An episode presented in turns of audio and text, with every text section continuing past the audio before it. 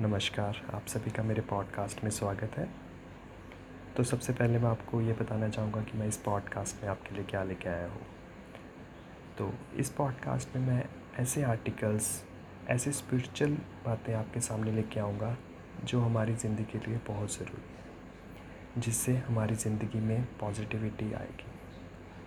तो कृपया मेरे साथ बने रहिए और मुझे एक अच्छी फ़ीडबैक दे के बताइए कि आपको कैसा लगा मेरा पॉडकास्ट ताकि मैं आपके लिए अच्छा सा अच्छा कंटेंट ढूंढ के प्रस्तुत कर सकूँ। धन्यवाद।